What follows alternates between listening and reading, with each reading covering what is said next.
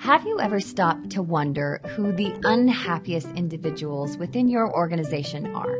Those weary souls who navigate the daily grind with an invisible weight on their shoulders, all while hiding behind their smiles. And what's driving them crazy?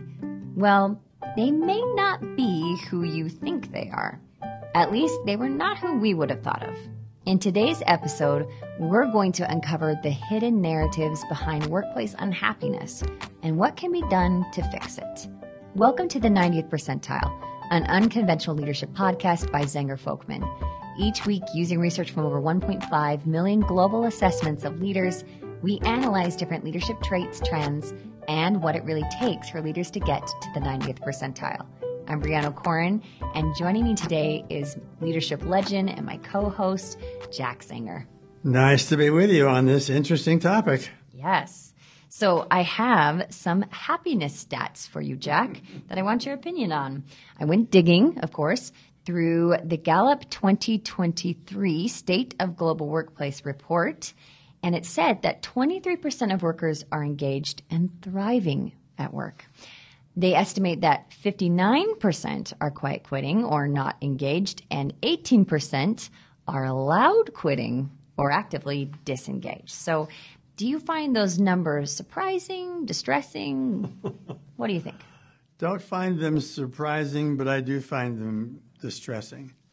Um, yeah, they are a little bit distressing. They also found that 44% of workers have experienced a lot of stress, which is, it's kind of stayed the same amount as last year, but it is the highest on record. It's been slowly growing since they started the report in 2009. So, in other words, it is clear that we have some stressed out, unhappy workers who are still thinking about quitting their jobs, whether loudly or quietly. So, when you and Joe did some digging in Zenger Folkman's database, what did you find about workers' happiness? Well, we gathered data from the most unengaged and uncommitted employees from more than 320,000 employees in a variety of organizations. We then identified those employees whose engagement and commitment scores were in the bottom 5% and compared their responses and the responses of those 15,729 unhappy souls to the rest. You might think that these would be the people with poor performance ratings or the ones who were in over their heads, people with inadequate training or education or experience for the job. Yeah, or perhaps they're the ones who haven't been on the job long enough to decide they're a bad fit and move elsewhere. Yes, but when we examined the demographic characteristics of these employees, we found that instead they could best be described as stuck in the middle of everything.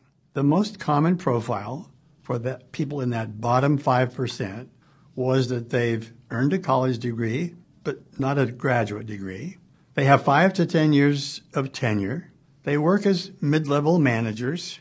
They received a good as opposed to a either superior or a terrible performance rating. So people that were kind of just stuck in the middle. Yeah, now there were also some young hotshots and poor performers and a few higher executives who in that disgruntled group. But for the most part, the unhappy people were steady, good performers who had been in the organization for some time, but appeared to have gotten lost in the shuffle.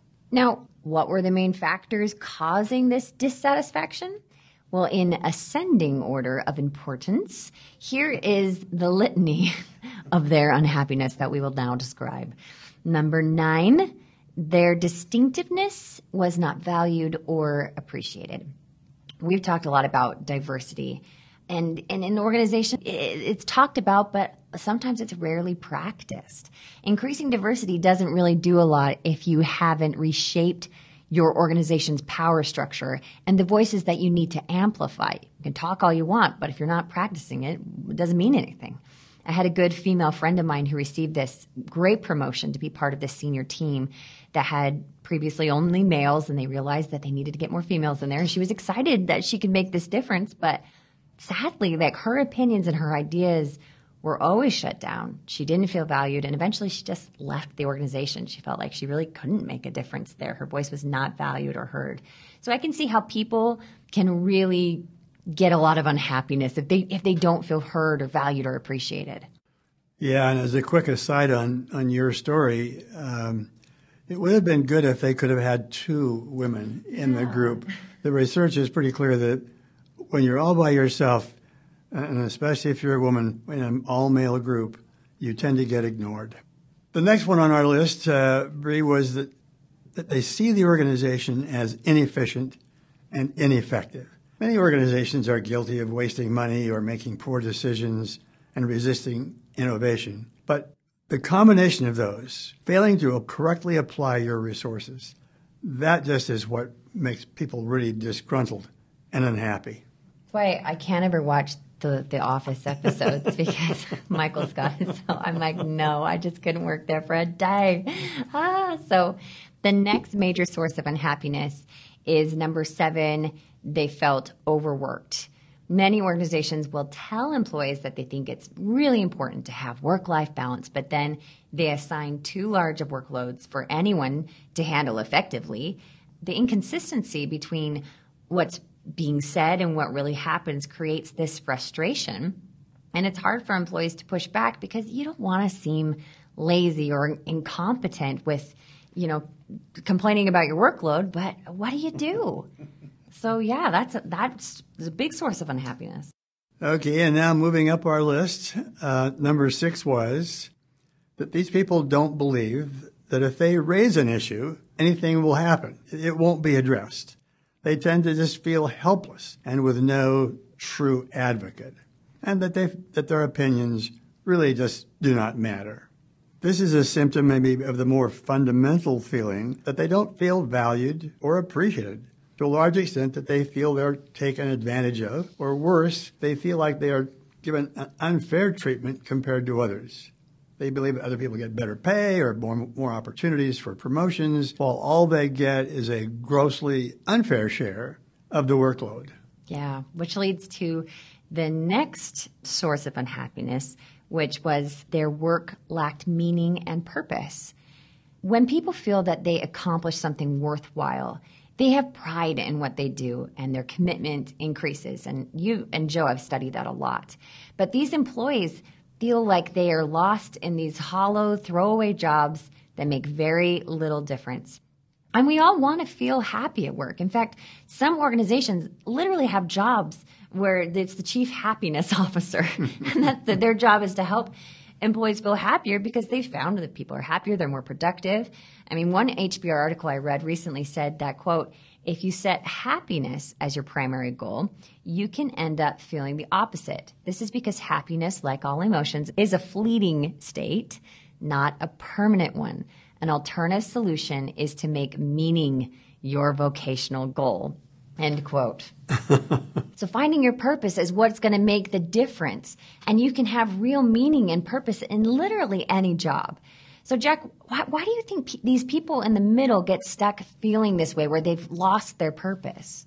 Well, you know, and I think it's it's largely because uh, those in management positions have have forgotten the lesson that was taught to us many decades ago by a man named Frederick Herzberg, who pointed out that you know, at the end of the day, what's really most important is the nature of the job that people have and the work that they're being asked to do. And when organizations deliberately work to make jobs larger or more significant, more interesting, have variety, it's we've we've not paid attention to making jobs kind of fun and, and vital.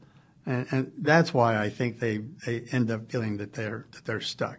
You know, the next thing our research showed was is very you know distressing is that people don't see any promotional or long term career opportunities. Mm-hmm. They feel like they're on a treadmill rather than on a path to a really desirable career. And then finally, ultimately, the factor that caused the most dissatisfaction was poor leadership. Fundamentally, our data confirms that an ineffective leader generates dissatisfied, uncommitted employees. The average employee commitment score for the group we studied was at the third percentile. That is, 97% of their colleagues were more committed than they were. But they were not alone. The average employee commitment score for all the employees working for that same leader was only at the 20th percentile, meaning that pretty much everyone working for that particular boss was unhappy. And as employees deal with these frustrations, it's interesting to see how one of these issues will have a compounding effect on the other. So, for example, like a poor leader shows little interest in an employee and never discusses career or development opportunities. And this causes the unhappy worker then to question the value of the work that he's doing since he sees no payoff for himself, and that prompts him to start questioning the workload.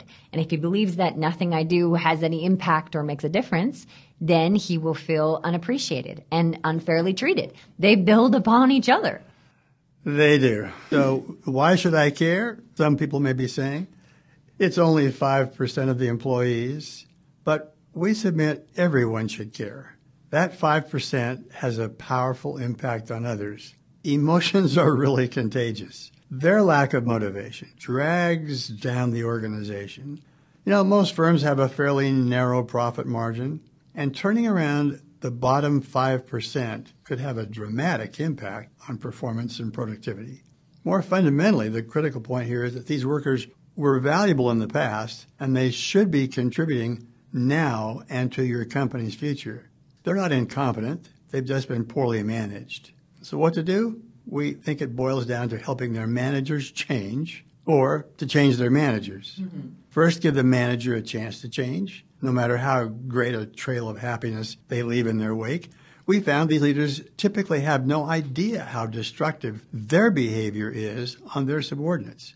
So we suggest starting by giving them a healthy dose of feedback in a constructive way. This may take the form of a conversation with their boss, or sharing the results of an employee survey, or pro- providing them with some 360 degree feedback.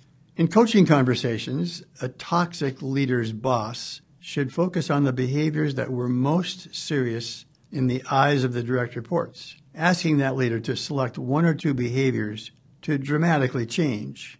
Effective changes can be as simple as providing some subordinates positive feedback about their contributions to the team's output and seeking periodic discussions of direct reports' career ambitions rather than focusing only on the work at hand.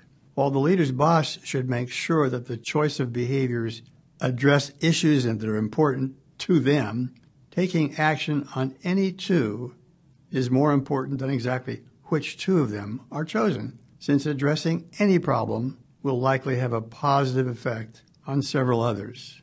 Because they are a little bit connected, but what what if that doesn't work? Well, a dispiriting leader who has contributed positively in the past might be moved to a new department or a new role in the organization.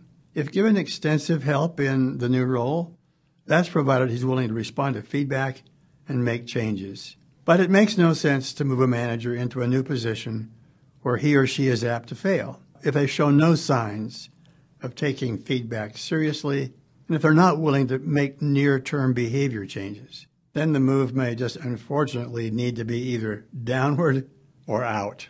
With all that said about what the organizations and boss can do to help, I think it is important to point out that sometimes the employee is the problem. yeah. Yes, some employees work for bosses their colleagues find extremely inspiring and motivating, and yet they are still disengaged. The same approach that works for a poor leader can work for them. Such employees deserve clear feedback about how they display their lack of engagement and the negative Im- impact that has on the rest of the group. Mm-hmm. Then the choice is to change their behavior or leave. That should be left up to them. To stay but not change should not be an option. Our bottom line view is simple. When a good leader is in place, there's no reason to put up with a disengaged employee. But every employee deserves to work for a good leader. No organization should tolerate the harm that bad ones do to their people and to the overall business.